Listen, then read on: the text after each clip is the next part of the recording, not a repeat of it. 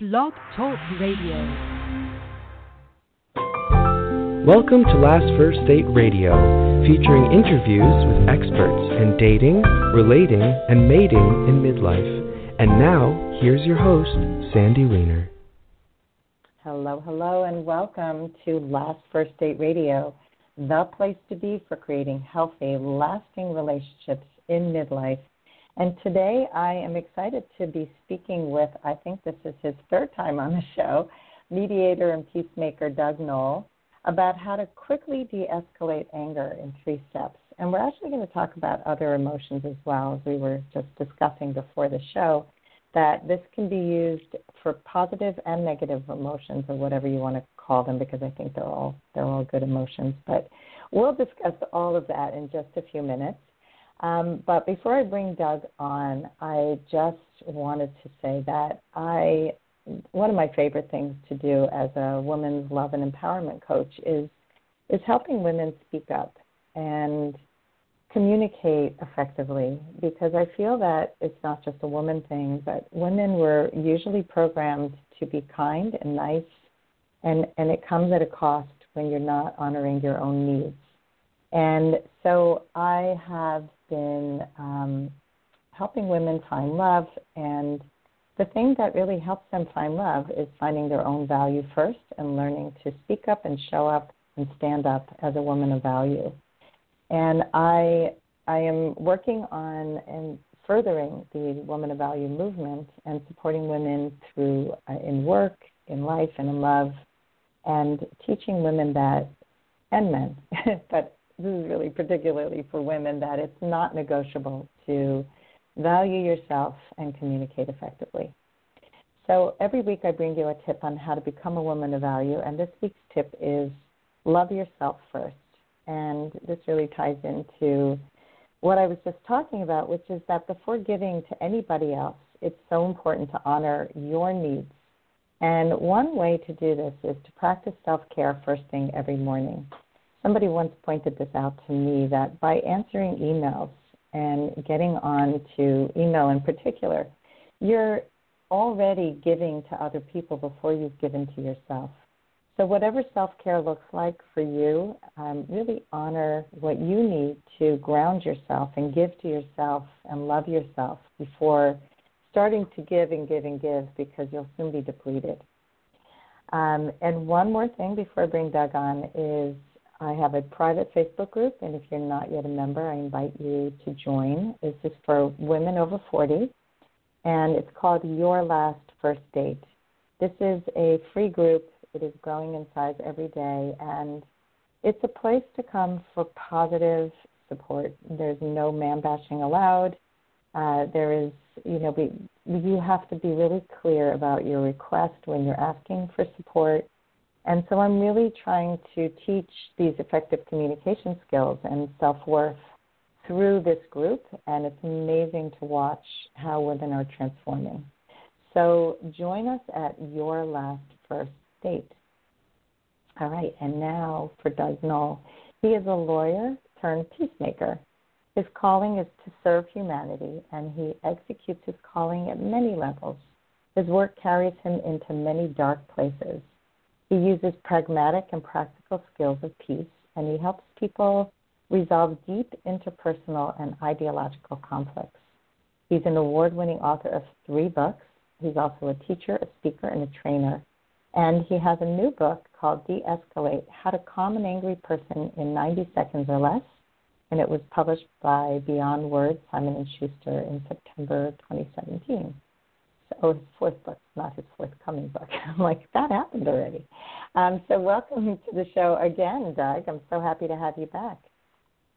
Hey, Sandy, great to be here and, and hopefully give some advice for people that either deal with anger or if they want to build beautiful relationships, use these skills for that purpose too. Awesome. Well, before we get into de escalating, um, I'd love to have your, our audience hear a little bit more about what, how you came upon this work because I, I think it's a fascinating story.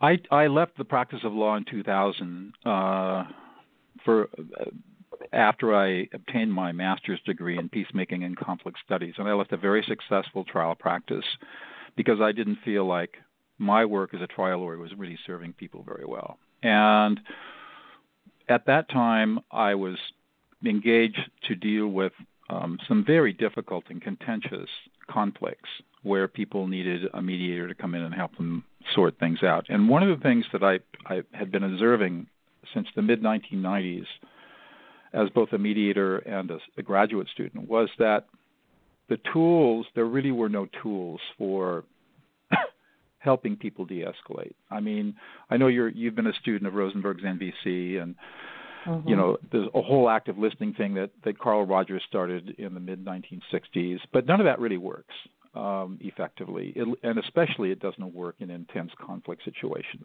So that led me into neuroscience and trying to figure out well, what's going? What can neuroscientists tell us what's going on in the brain?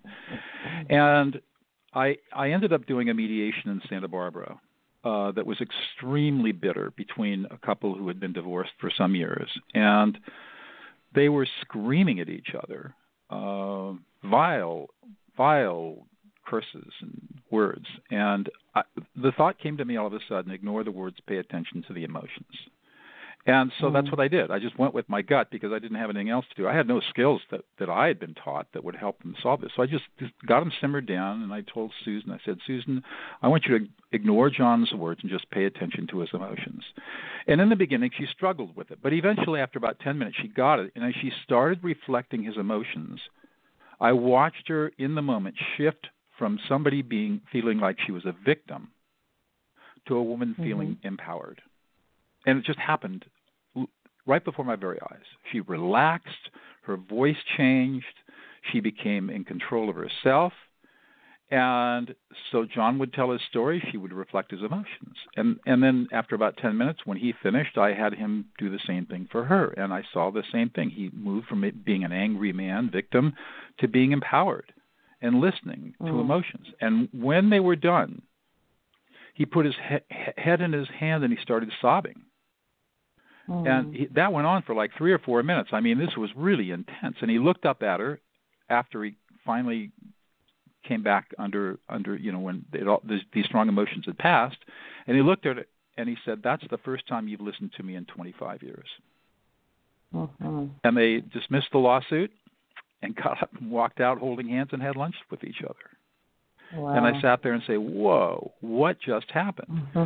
So I started playing with this idea, and a couple of years later, came across an imaging, a brain imaging uh, study by Matthew Lieberman at UCLA, who showed us how the brain responds to this process known as affect labeling. I had stumbled onto this technique called affect labeling, where you label somebody else's emotions with a simple you statement. And he had tested, he t- tested, wanted to find out why does this work and so he set up this testing protocol and showed that when people are able to affect label, it re-engages their prefrontal cortex in a way that shuts off the feedback loop from from the strong emotional centers of the brain, pr- primarily in the amygdala, and they immediately calm themselves.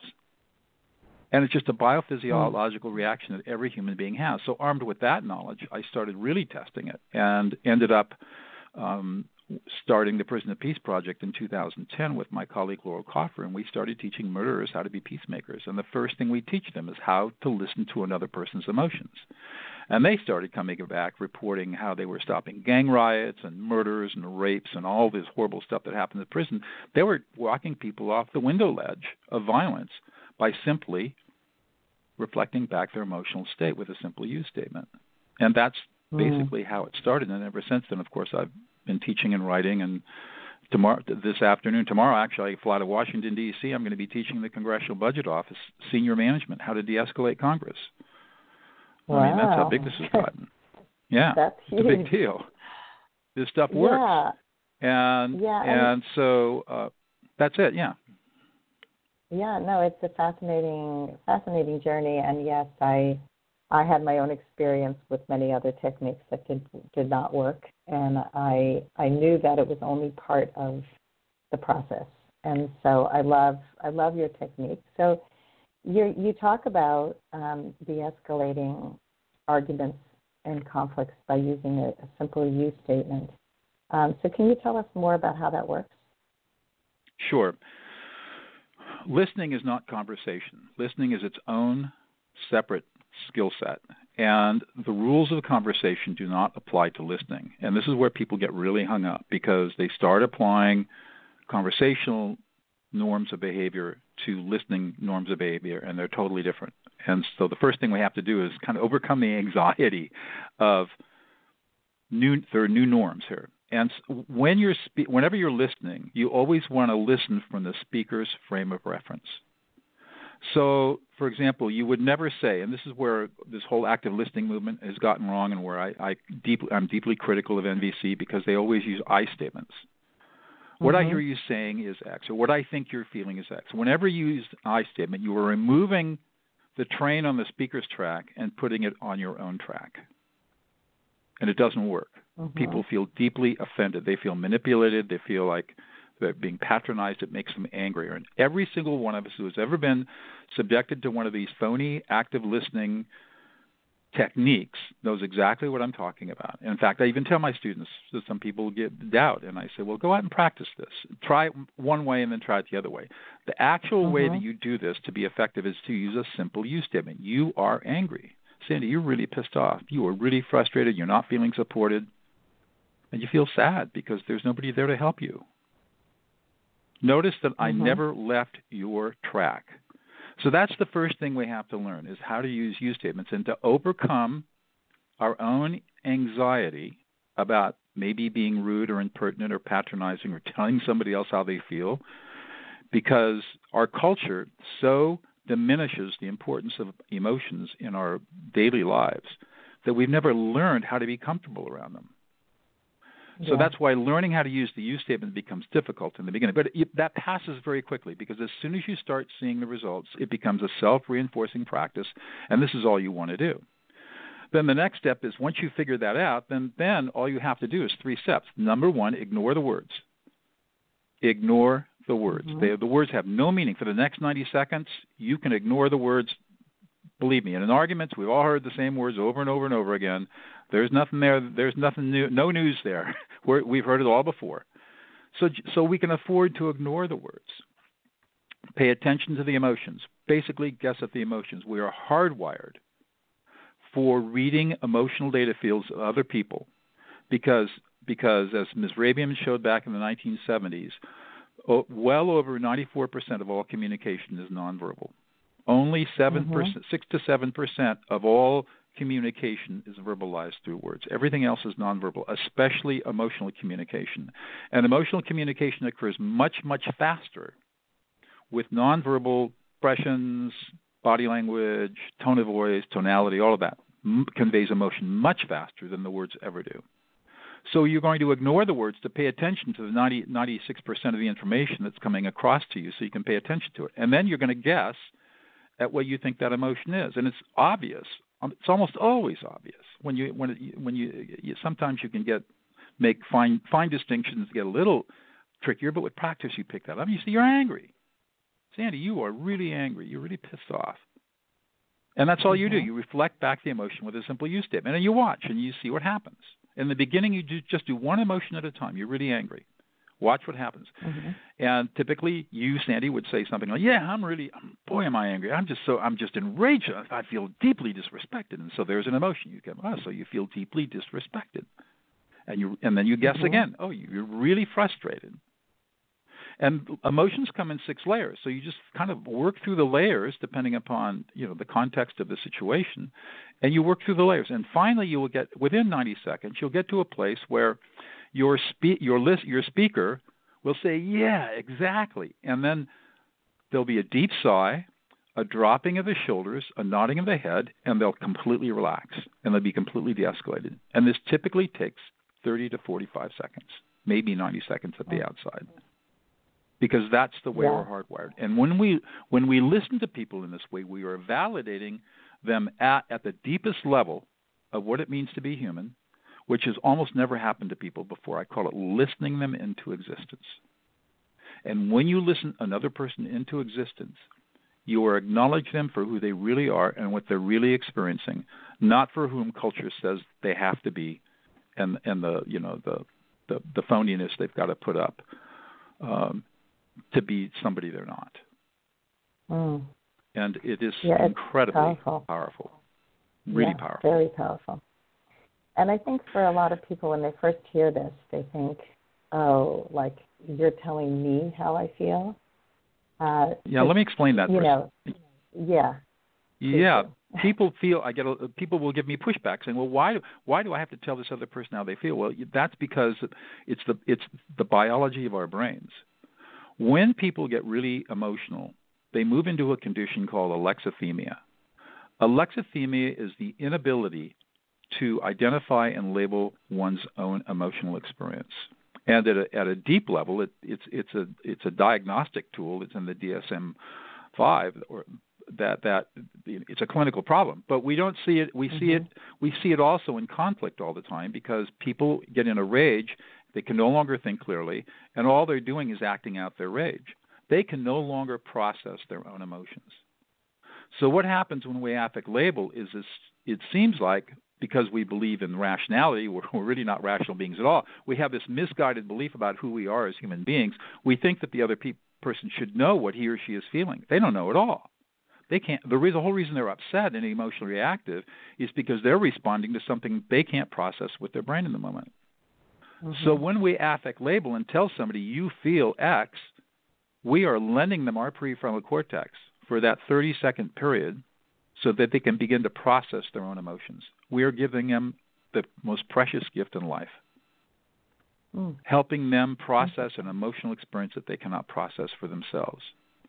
And when we do that, incredible things happen. It's amazing to yeah. watch. Yeah. And incredible things happen to you as the listener, too. That's the other thing. I mean, there are huge benefits that come to doing this for yourself. One, your emotional intelligence starts to grow through the roof quickly, rapidly. And two, as you begin to practice this, you start experiencing transcendence. You become egoless. In the moment that you are affect labeling an angry person, you move into a place of egolessness and oneness. So it becomes a spiritual practice. And I've had, mm. I've got a letter on my desk right now from a prison inmate in, up in Northern California who just described beautifully what happened to him. He said, I went into this place of total oneness. I mean, those are the words he used. And I never taught him this, but he just said it was amazing. The whole experience was just amazing.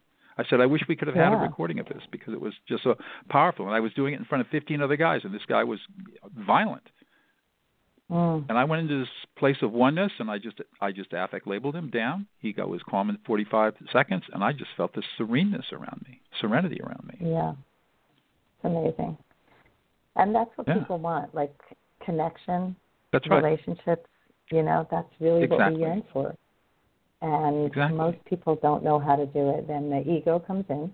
That's right. And that's puts right. up the guards, and then there's disconnect, complete disconnect. Um, that's right. I was just speaking right. to somebody this morning who's been married a long time and is um her husband just retired and you know now there's a whole new relationship and stuff is coming right. up and and she was explaining how she deals with his anger issues because he has a lot of anger issues and she might even be listening to this to this show today um but it's it's just I was listening to her explain how she responds when he's angry. And so both sides need some work, you know, both sides. But I think that if she does this technique, um, instead of saying, "Oh, you're angry at me again," you know, you know, or right. Um, I, I didn't do anything, you're just taking it out on right. me, which is how a lot of people right. respond. I've done the same thing. Um, you know, the sure. defensiveness comes in. That's what right. did you say? And we tend to emotionally invalidate. Right. It's not a big deal. Right you know, oh, this will blow over. I mean, right, there, I, I've identified. it, it's totally emotionally invalidating, and all that happens when we emotionally invalidate ourselves and other people, we just get people angrier. And yet, we've been taught right. to emotionally invalidate from the time two years old. I mean, I teach in my classes. I say, you know, I ask all the guys in the room, at two years old, you scraped your knee and you started crying because it hurt. What happened? And everybody mm-hmm. reports exactly the same thing. People, mom or dad or somebody said, "Get up, it doesn't hurt. Oh, it doesn't hurt. Oh, it's not a big deal. Oh, don't be a sissy. Don't be a girl." Totally, mm-hmm. totally training us at two years old that emotions are bad and we shouldn't feel anything. Yeah. Yeah. No wonder relationships go in the tank.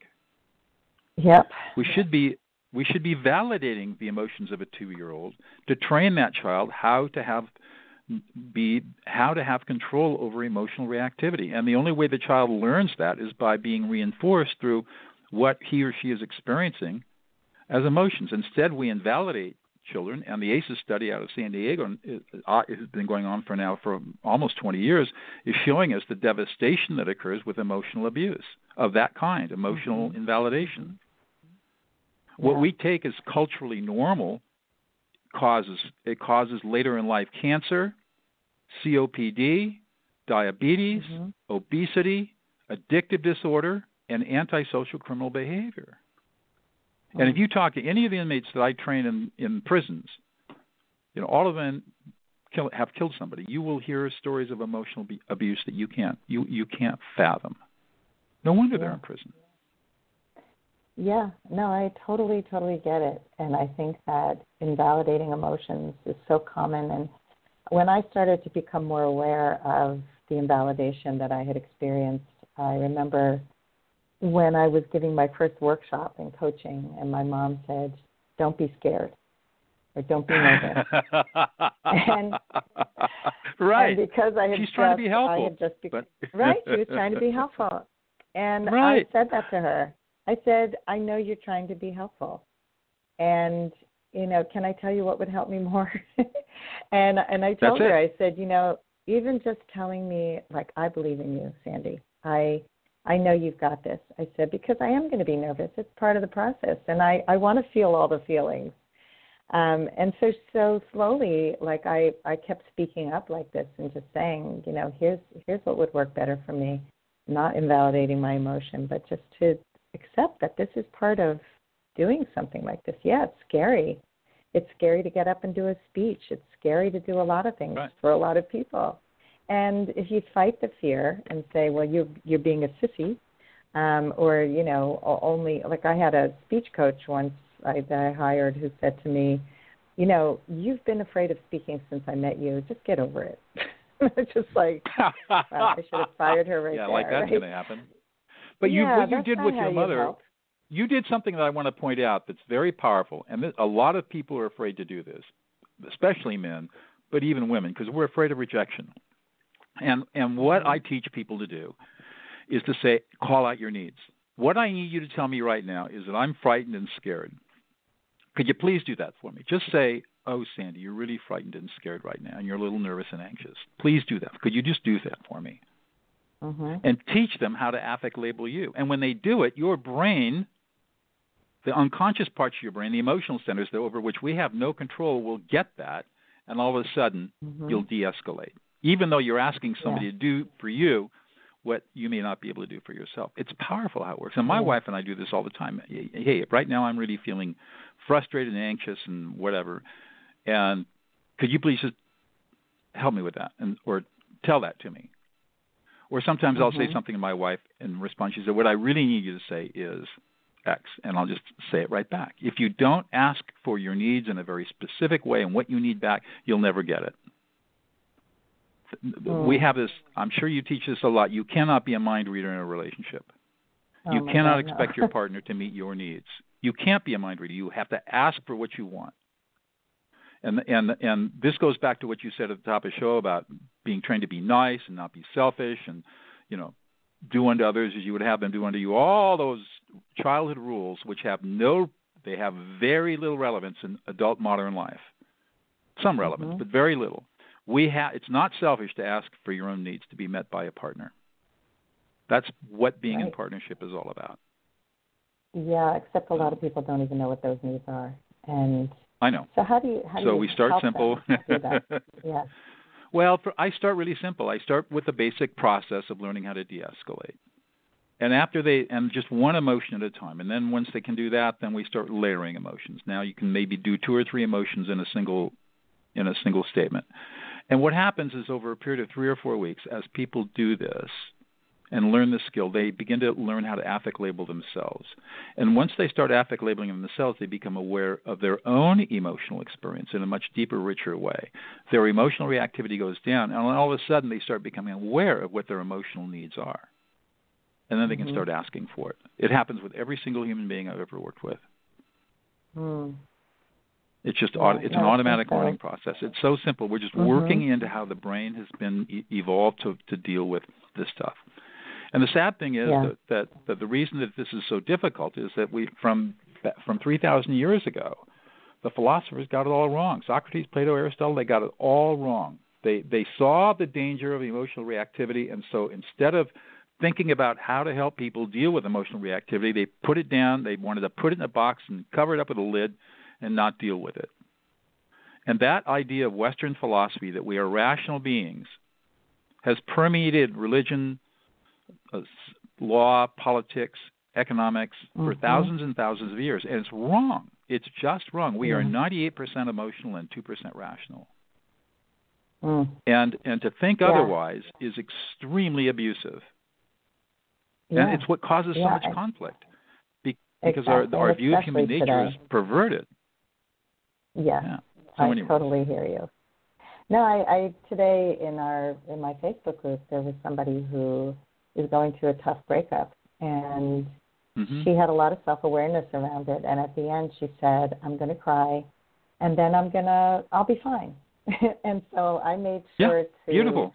validate her emotions and say, I'm glad Right. that you're crying through this and please make sure to take time to grieve properly and not feel like you have to drive really- by yeah. And even that emotions. Yeah, exactly. And you can even go deep in that. So you're really sad. You feel a lot Mhm. of grief and loss. There are times when you Yeah. feel completely abandoned and rejected. And you also Yeah. feel inside strength because you know this will pass. And so you're happy Mm. with it. At the same time, you're feeling Mm. sad. That's That's how I would affect label her. Yeah, that's going through the whole process that she actually That's spoke exactly about right. in her post. Uh, Right. So I love that. Yeah, I think it's just, it's just so helpful. So go back and do a reply to w- w- have that kind after the show. Do a, yeah, do a reply back and try that and see what happens. It works online just Yeah. as well as it works in person. yeah, for sure. So And I see The other like thing I when I to- teach people. Well, I just want to say when I teach people how to comment on each other's posts, I make sure to let them know that that it's not okay to just start labeling the person that they went out with what a jerk, it's his loss, Right. blah. You know, that's that's not Right. effective. That is not going to be helpful. Right. Uh, what were you it is not say? helpful. I was just going to say that for women especially, this is a very powerful technique to make to to build a bond rapidly with a man. Most men are are emotionally unavailable because that's how they've been trained to be. But they have emotions just like every other human being.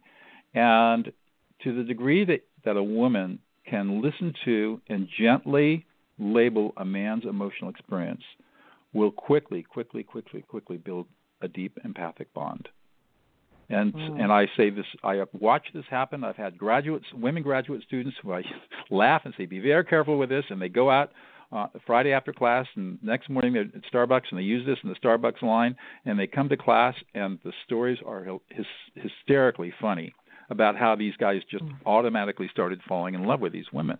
But I've also Mhm. gotten plenty of emails from women over the years who have used these skills in, in, to build relationships and to build deep bonds, and I mean they're profoundly moving because you're Mm. validating this man into existence. He's never been validated before.